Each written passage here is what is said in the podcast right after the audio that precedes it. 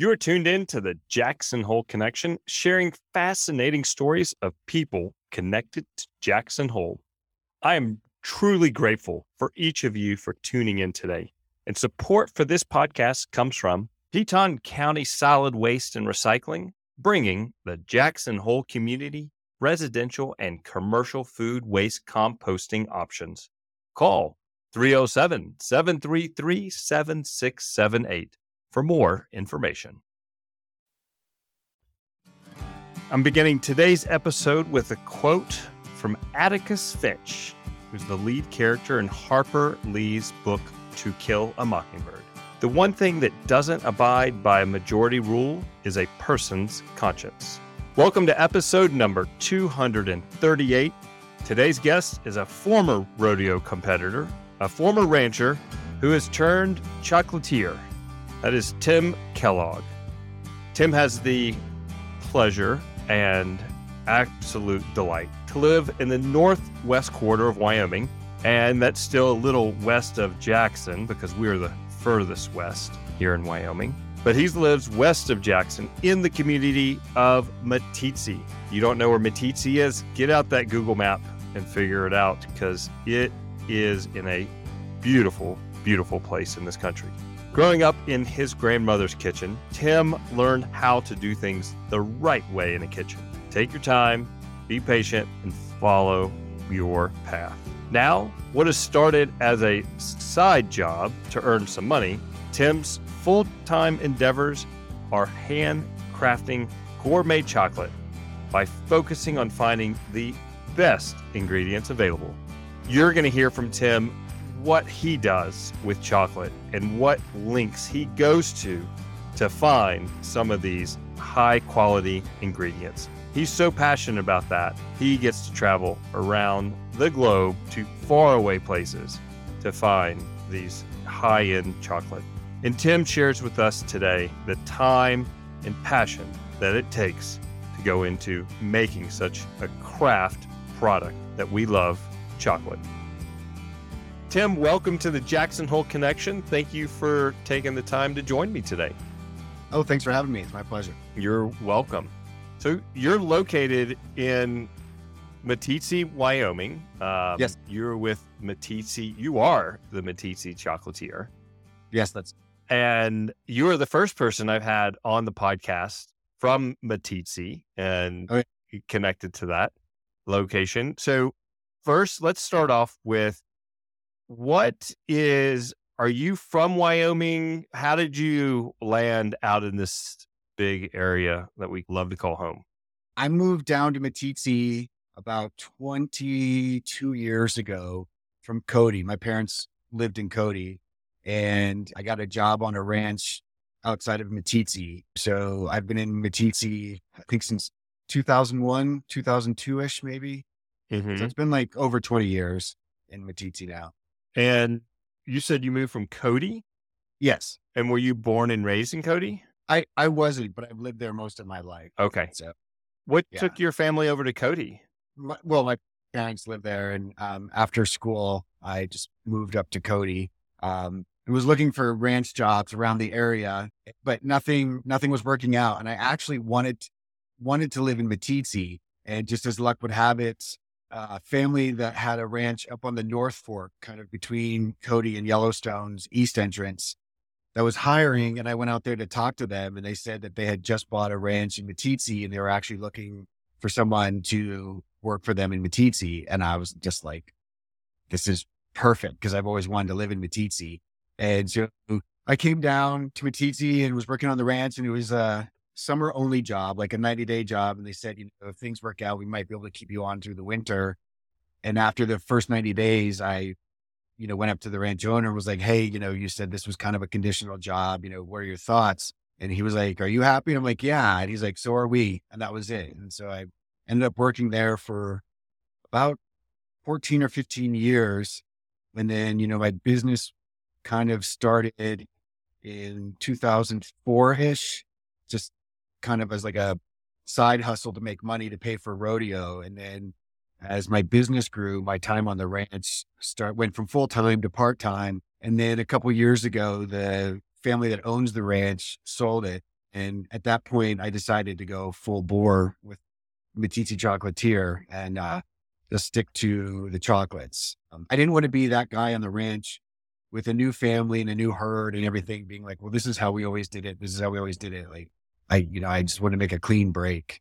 So yeah, I'm here full time in the store now.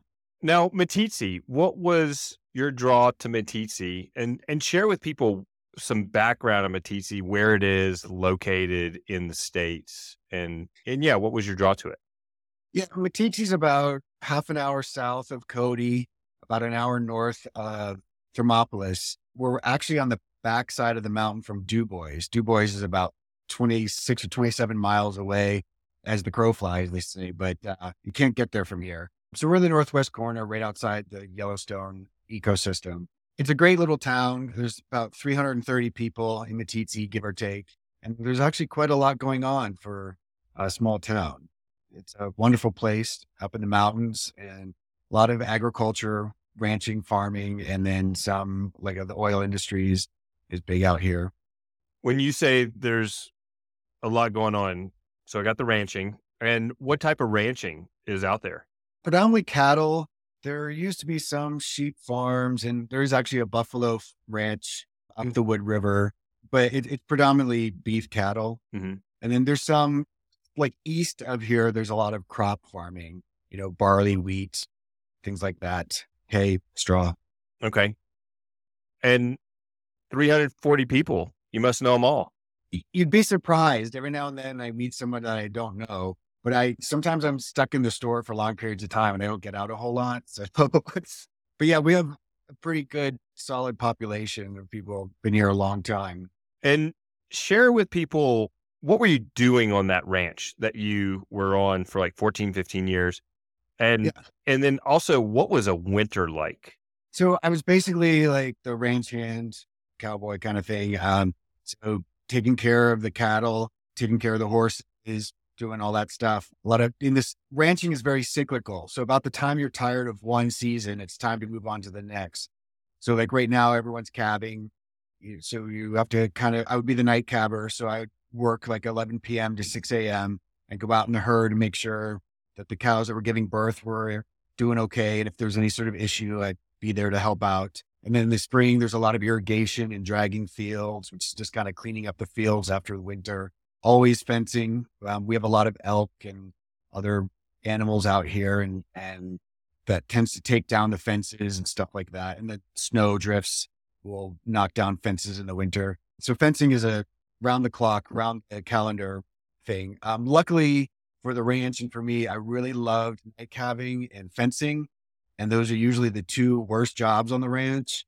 And also mucking stalls because I'm very O C D. So a lot of nights I would have to sleep in the barn and I wanted to make sure that they were spotless because I, you know, wanted to know what was and what was not underneath all the hay and straw. So those three jobs were perfect for me. So I think that's why the ranch kept me so long. I'm definitely a winter person. So the winters here, much like Jackson, you know, it's been snowing since late September, early October. It does get very cold. In January and February, we had quite a few days or weeks below zero. The worst I saw this year was thirty-seven below. And that's, even for me, that's kind of a little, that's past my threshold. But when the sun's out, because of our elevation, as you know, it, it's, it's actually warm in the sun. You don't notice the cold as much until the sun sets. And, you know, because we're up in the mountains, the sun sets really early in the winter. Um, so you, you do mm. feel it really quick. Mm-hmm. And then, you know, it's kind of sluggish in the morning getting started until the sun comes up again. But yeah, I'm definitely a winter person. And so the summers really are harder for me than the, than the summers are.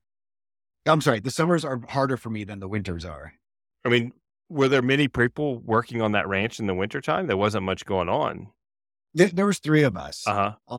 There's, there's quite a lot to do in the winter. Um, there is some downtime, but there's a lot of maintenance that needs to be done. Like after the harvest in the fall, uh, like when we were baling hay and stuff to get us through the winter, then we do a lot of work on all the different, like the trucks and the tractors and things like that, and building maintenance and other projects around the ranch that you just never get to in the summer when you're really busy. Um, and then also, you know, we, we are calving at that time, like February, March, April, And that takes a tremendous amount of time because you, you someone has to be with the herd or in the vicinity of the herd to make sure that everything's going well, especially in bad weather. We're feeding the cows daily. So you have to go out every morning with the big one-ton round bales and spread them out, make sure that the cows are all eating. We have water.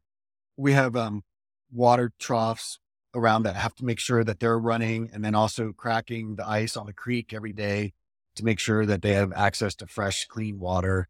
There's actually quite a bit goes on in the winter. It's not as much as the summer, but it's nice to have a slightly shorter workday in the winter because then, you know, in the summer, it's going to be sun up to sundown and sometimes longer on both ends. Mm-hmm. So it, it all balances out at the end. So, And and tell me about, you said that you started Meeteetse Chocolates to help fund your rodeo.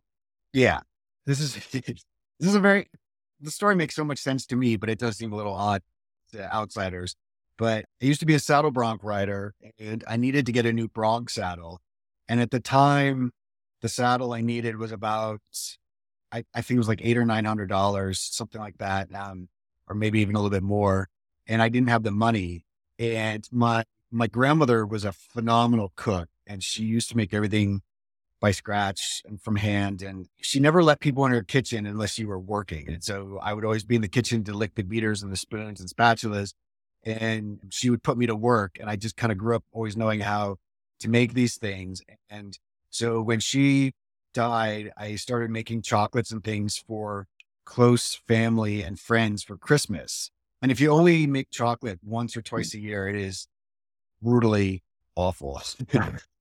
It takes hours and hours and hours to make a few mildly edible chocolates. And um, so my mom had suggested that during the Cody Stampede, which is big pro rodeo, it's July first through fourth in Cody, that they have an art in the park. And she said, you should get a booth and sell the chocolates and raise money. And I absolutely did not want to do that. I wanted to be out running around and going to the rodeos and drinking and having a good time with my friends. My mom's like, if this, if you want the money, this is what you have to do. And I kind of whined and complained to my rodeo coach at the time. And he was like, you have to pay to play in rodeo. And he's like, he's like totally took my mom's side, and um, I'm very stubborn. And so I, I did it to prove them both wrong. And I ended up selling out like every day. And I was like, oh my gosh, this is a great scam. I can make chocolates and sell them at the rodeos around the region. And because every town has a big rodeo at some point in the year, and then they have some sort of festival in the local park and like a, a market of a farmer's market of some sort. And so I started going around here to sell truffles and brownies and chocolates in the morning and afternoon, and then do the rodeo in the, in the afternoon or evening. And business really just kind of grew from there. It was very organic. In retrospect, that was a great way to start the business because I learned what people liked and what they didn't like. And also, you know, when I started having repeat customers, I was like, wow, there's kind of something to this. And then friends would call and be like, hey, you know, it's my girlfriend's birthday or it's my wife's anniversary. Can you make some chocolates for us?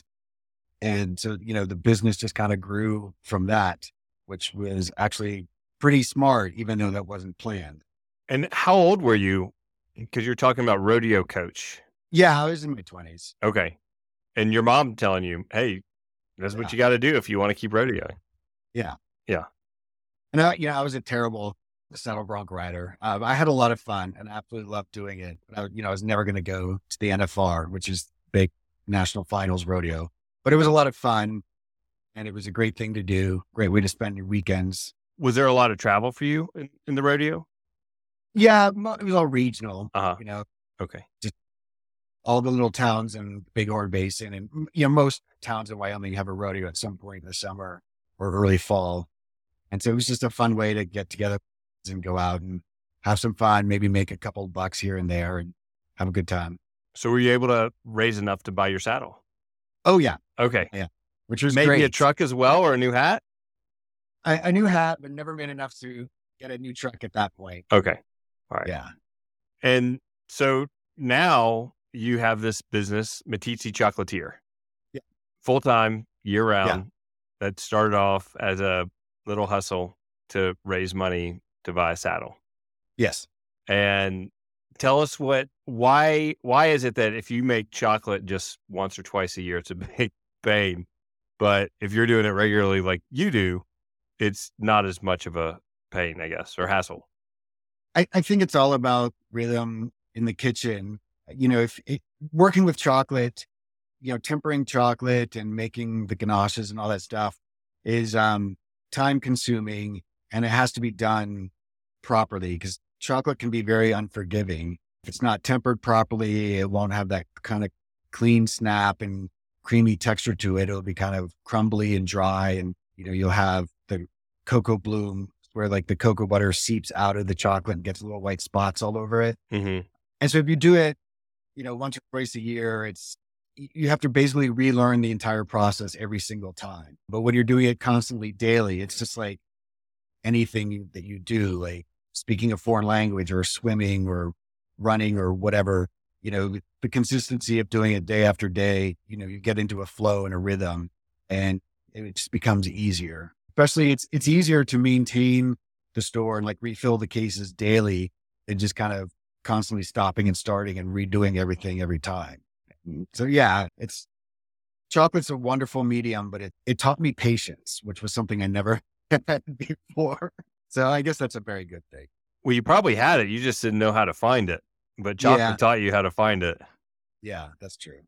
And do you still have a, a spot here in Jackson? I, I don't. I used to have a store in Jackson quite a long time ago. I think it closed six years ago. But I do, from time to time, work with Nick and Nora over at Sweet Cheeks Meats. Uh-huh. Uh, I'll do some baking for them and make pastries for them and then help them out from time to time. I was kind of busy through the holidays, so I haven't had a chance to be over there as much as I'd like to. But yeah, they're they're a good resource for me. Cool. And what about throughout the rest of the state? Do you have locations throughout the rest of the state? No, just here in Meeteetse. Everything's made by hand by me every single day. And I, I don't use any, I don't add any additional sugar to the chocolates, no additives, no preservatives, no stabilizers, none of that stuff. So they have a very, very short shelf life. So even if I was able to or wanted to wholesale, I really couldn't, because by the time it got onto another business's shelves, it would have to sell that day or it'd be expired. And also because everything's made by hand by me, it's, you know, a full-time job, just keeping my cases full uh, daily. So I, I really wouldn't have the ability to do or have a second store again, or have, you know, a wholesale wing of the, of the business. And for the time that you put into these products, I mean, doing it every single day. Yeah. Has this become a passion, a love? Yeah, I, I, I wouldn't do it if I didn't like it. Um, I always promised myself from the beginning, from day one, I was like, if I ever get sick of this, if this becomes a burden, just walk away. And that was like the one thing I promised myself at the beginning. And, you know, it's not all perfect. There are days that drive me nuts, but in the long run, you know, it's, it's a lot of fun. And I, I really like what I do. And it's nice to, you know, learn new techniques and come up with new flavor profiles and new chocolates and, you know, kind of present that to my customers and get their reaction. So Tim, we're going to take a quick break, and I am very curious to find out more about your love and passion for, for yeah. what you do. Teton County Solid Waste and Recycling estimates that approximately three thousand six hundred sixty-two tons of food waste are disposed of in the trash in Teton County every year. This makes food waste the next frontier material in the quest to achieve the county's goal to reduce, aiming for zero waste. For more information on Teton County I S W R's residential and commercial food waste programs, visit teton county w y dot gov slash recycle. Change begins with each of us, one day at a time. Tim, welcome back. Thoroughly enjoying listening to you, how you went from rancher, cowboy, rodeo to being a chocolatier. Yeah. Not a transition that I would imagine many ranchers go to. Yeah. But kudos to you. And are you, do you have a family there in In Meeteetse? No, I'm I'm single. Okay. Um, yeah. And so you're there making chocolate every day because your product doesn't have a long shelf life because of the quality, right. And you're not putting, like you said, stabilizers in it. I didn't know chocolate needed stabilizers to be able to have a long shelf life. It, you know, in tablet form, like in bar form, dark chocolate is shelf stable on its own for quite a long time. With the stuff, the chocolates that I make, you know, when you're adding dairy, like cream and butter and all that stuff, that does shorten its shelf life significantly because, as you know, like dairy and stuff can get sour after a while. Mm. And so you have to add a lot of sugar to it to keep it shelf stable, but then that changes the flavor of the chocolate. And I'm using premium chocolate as my base. And so I don't really want to mask flavor or, or make it overly sweet. And then for the larger producers, you know, when they have stuff going across the country or around like uh, the Midwest or the West or, or the South, they need to add that so that it, it can handle the, the shipping process and the change in temperature and, you know, the conditions at whatever store it ends up at, and then also be able to be sold for weeks or months down the line. And, and that's great for them. But I just, when I started the business, I didn't have any money, so I couldn't really afford any of those additives, preservative stabilizers. I didn't want them.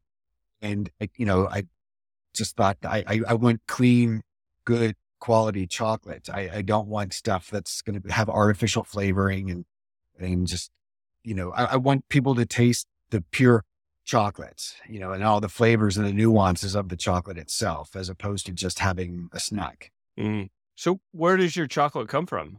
So I, I use, predominantly I use, my workhorse is a Belgian chocolate, but then I also have been sourcing beans from Belize for the last few years and grinding my own. So I'll grind the beans, make my own dark and milk chocolate. But th- with the single origin chocolates, their flavor is so pronounced. Um, it's similar to the terroir of wine. So, you know, where they're grown, how they're grown, you know, the soil, the air, the, the sunlight, all that affects the flavor of the bean. So with those, I just make tablets, like chocolate bars, so that people can get all the nuances out of them. Because I don't want to add any sort of flavor to it, because that will end up masking it or kind of ruining the, the beauty of the single origin cacao. And you said that's for your milk chocolate, not your dark chocolate? Well, no, for dark and milk. I, oh, okay. I just started making my own milk chocolate last week, as a matter of fact. Oh, um, cool. But it's a, actually, it's considered a dark milk because it's forty-five percent cacao, which is really high because most milk chocolates are in the teens or low twenties for mm. cacao percentage. And with my dark tablets, there's only three ingredients. There's the cacao bean, organic cane sugar, and then just a little bit of cocoa butter. And then for the milk chocolate, it's those three ingredients. Plus I use organic whole milk powder. And so it's actually, yeah, it's a dark milk, but it, it has just a, a tremendous amount of flavor, and you can get all these notes of like figs and tobacco and raisin and plum, which is kind of fun for people to experience in a milk chocolate. Cause a lot of people will be like, oh, I don't like milk chocolate. And I'm like, try this one. This is different. It's going to be stronger than a lot of the dark chocolate bars you'll see in your mass-produced retail. And and you just mentioned single-sourced chocolate. Yeah. And are you going to Belize to meet with some of these farmers to yeah. buy these cow beans? Yeah, I, I go down to Belize in January for about two weeks and go around to several different farms and meet with the families or the owners and, um, yeah, buy beans in person. The, The cacao industry, you know, it's a commodity, so you buy off the market. And so if I buy beans off the market, it goes through multiple hands before it gets back to the farmer. And so then the farmers may get pennies on the dollar, if that, because the middlemen are the ones that are making the profit. And for the price I'm paying for the beans, it's better to be sourcing them direct, because then that family gets one hundred percent of the money as opposed to five percent of the money. At the moment, Belize is the only nation, I believe, that has all their cacao farms are, are um, family owned and organic. Uh, there's no factory farming at the moment in Belize. And the beans that come from there are just spectacular. They have huge notes of like bright fruit, dried cherries, and they're just very bold. And it just has a wonderful flavor profile. Belize is also a very affordable destination as an American. So that plays into it because it's very expensive to travel outside of the country for several weeks at a time. And so because the exchange rate is in our favor, it's cost effective for me to go down there and work for two weeks and then bring everything back. Kudos, man, um, for going directly to those farmers so they can put as yeah. much money in their pockets. You, you hear about some of these countries where the farmers just don't get paid. Right. A, even a small fraction of what goes, you know, what the market yeah. price is for those products. So I wish more chocolatiers were doing what you're doing. Yeah, it's it's a very labor intense operation because on a cacao tree, you could have everything from a budding flower all the way up to a ripe fruit and then everything in between. So there's no way for it to be mechanized harvested. So it all, everything, every pod has to be cut by hand daily. And so there's, there's a lot of labor issues with the factory farms, um, which is not good. So at least if I'm dealing one-on-one with the families, I know that the money is going to the family itself. And I can see that their work practices when I'm out in the, in the trees with them. And then there's a mind-boggling statistic or fact, actually. Cocoa pod will have approximately thirty-two beans inside. And once fermented and dried and ground into chocolate, that will create one ounce of chocolate.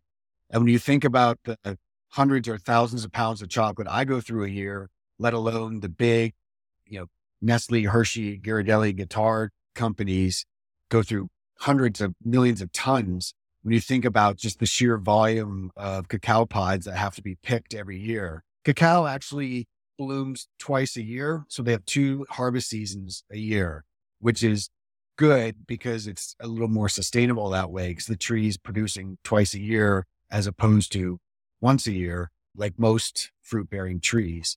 But it's just a tremendous amount of product to get into my store or into any shelf, you know, for chocolate. Are some of those farms generate multi-generational? Oh, yeah. Yeah. yeah.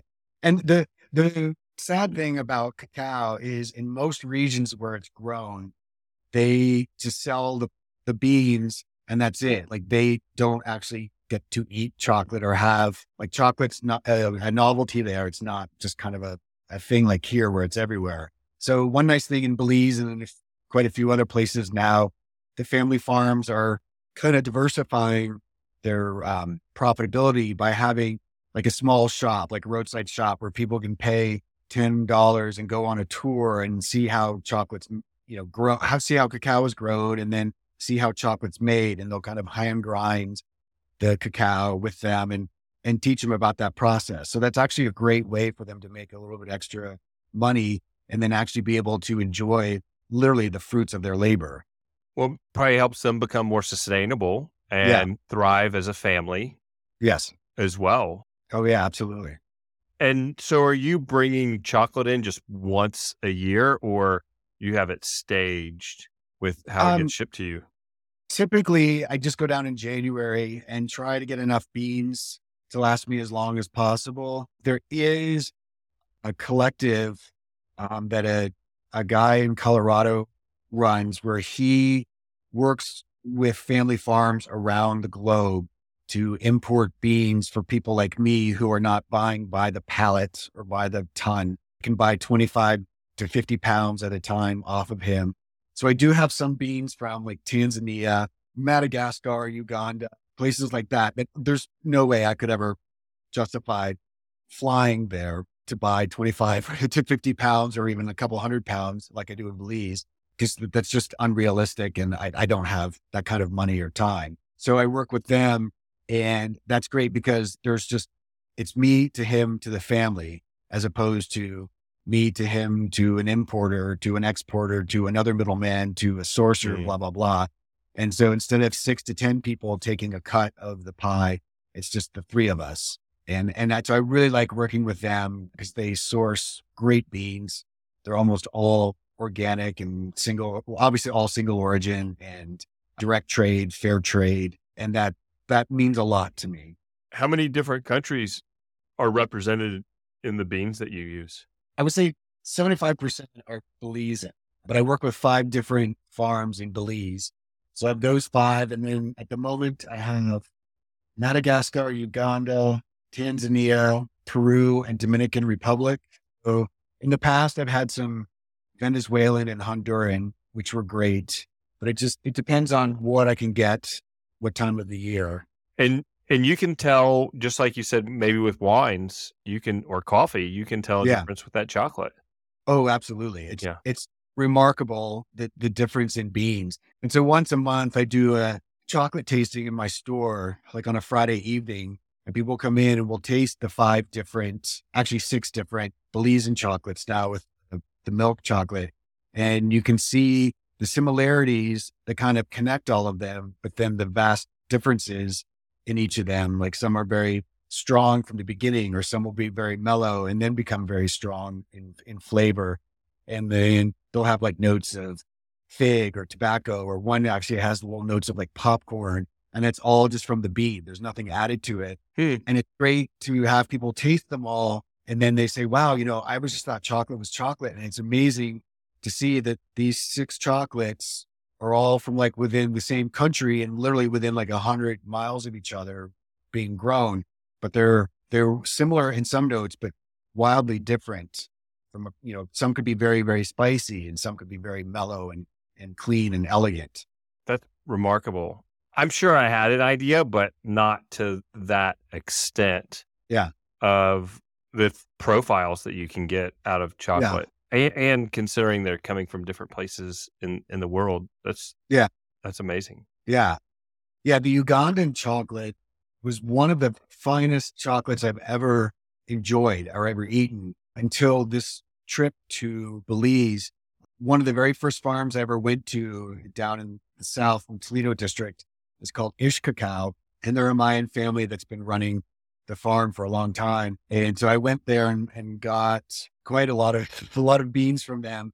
And when I started grinding them, just the, the aroma coming out was spectacular. And like every hour, I would kind of take a little sample and, and taste it, and just the the spiciness and the flavors. It was like ginger and nutmeg and allspice, vanilla and black pepper. I really wanted to text the owner and be like, the hell did you put in these? This is amazing. I've never tasted anything like it. And it's really funny because people come into the store and be like, what, what spices did you use in this chocolate? And I'm like, nothing. It is just beans, a little bit of extra cocoa butter and cane sugar. And I, I use the cane sugar because of the molasses content, kind of helps enrich the flavor. But it, yes, it's three ingredients. And, and it just, it's mind blowing for people to see their reaction. They're like, wow, I had no idea that chocolate could taste like this on its own. You know, and it's like those, those bold, like Cabernets, you know, some will be very spicy and have like these huge notes, and then others will be very mellow and kind of tannic. And, and so it's, it's fun to kind of, as soon as you explain the comparison to wine, a lot of, that clicks in a lot of people's heads. Like, oh yeah, that's right. You know, the terroir of wine really affects the flavor, the region and the soil and all of that. Exactly the same with cacao. That's amazing. Yeah. And so do you ever blend some of these different countries together? I I don't. I really like the uniqueness of each one of them. I did think about blending because there's one point I had just like a few pounds of each of the beans and it wasn't enough to do anything with. And I thought, well, it might be fun to blend them, but I'm just worried that it will like homogenize it. Because what happens is for the big, the big massive companies, you know, again, Hershey, Nestle, Ghirardelli, Guittard, all that, they, what they'll do is they'll source beans from all around the world, bring them together, you know, roast them, grind them. And that way they, they homogenize it so that every single time you eat that bar or buy that bag of chips to make something with, you have the same flavor profile. So you always know what you're getting. It's consistent. And as a home baker, that's what you want, because if you're making a cake or chocolate chip cookies, you might not necessarily want something very wild and spicy or something floral or something, you know, earthy, because that will affect the flavor of your, your cake or your cookies. Chocolate's very porous. It'll take on the flavor of whatever's around it, which is great for cooking and for making chocolates. But like if you ever throw a bag of chocolate chips in in your cupboard and it's next to some garlic or onions or even like cologne or perfume, it'll take on those flavors and then you're going to have onion tasting chocolate. Mm. Uh, so it's the big companies will do that. They'll homogenize the beans by blending them so they have a consistent flavor. And that's what they want. And as consumers, that's what you want. And so that's kind of the nice, the beauty of the single origin series that I'm doing is people can taste just how different all the different varieties of chocolate are. And can people, I'm, do you ship? Um, I do as weather permits. We typically okay. start shipping in November and then end around Easter. Um, we're still shipping within the state of Wyoming, but it's it's warming up fast, as you know. And because my chocolates are are fragile, they're mm-hmm. rather unstable in warm weather. You know, twenty minutes in a FedEx or U P S truck when it's eighty degrees out and mm. gone. So I, you know, we have the website. I do ship as, as weather permits. Right now, we're going going day by day, depending on the weather. It's supposed to be a little bit cooler this week and then warm up next week. So we may have to end shipping. But I deliver to Cody and Jackson quite often. So people in the region, you know, know to call the store and place an order. And then like in Jackson, they can pick it up at Sweet Cheeks. And then I have drop-off spots in Cody um, for the regular customers or people who don't want to drive down to Meeteetse. Mm-hmm. Cool. I love it. Yeah. So what is your, your website so people can order it's, this? Yeah, it's Meeteetse Chocolatier dot com, which are probably two of the hardest words to spell put together. But um, if you just Google Meeteetse, I usually come up in one of the first few things. But yeah, and the website has all the basics. A lot of it, I have a lot of seasonal flavors and, and different products that rotate throughout the year, but the website's pretty consistent with the base, the core of my products. And there is a holiday page, so Christmas, Valentine's Day, Easter, you know, the seasonal holiday treats are up there, but then just the rest of the year, I stick with the basics. Okay. Why don't you spell Meeteetse for people? Sure. It's um M E E E E E T S E. And real quick, what was, so Meeteetse was founded as a ranching community? Well, basically, yes. I believe it's a Northern Arapaho word for gathering spot. It's where oh. the um, the regional tribes used to meet. It's like where the chiefs meet. And so they would have their annual meetings or get-togethers here in this valley. And then there used to be a big mining town west of here called Kerwin. This was kind of a drop-off point for that. And then a, a go-between between Cody and Thermopolis. Hmm. So the town's been around like one hundred at least one hundred fifteen years now, I believe. The museum next door is a wealth of knowledge because there's a, the Pitchfork Ranch is the big ranch here. It's very famous. And there's quite a few number of well-known artists used to live out there and work out there. And um, yeah, it's, it's quite the spectacular valley. Well, Tim, thank you for giving us today such an in-depth knowledge of what you do with chocolate. And I have a different perspective on it nowadays, for sure. Yeah, well, thank you. I appreciate that.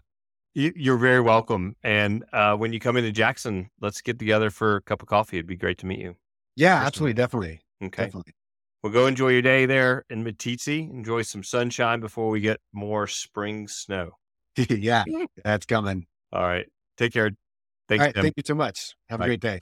To learn more about Tim Kellogg and the Meeteetse Chocolatier, visit the Jackson Hole Connection dot com, episode number two hundred thirty-eight. Thank you, everybody, for listening today. Get out and share this podcast with your friends and families, Instagram and Facebook. If you know of somebody who would like to be a guest, send us their name. We'd love to have them. Take care, everybody. Look forward to seeing you back here for the next episode of the Jackson Hole Connection.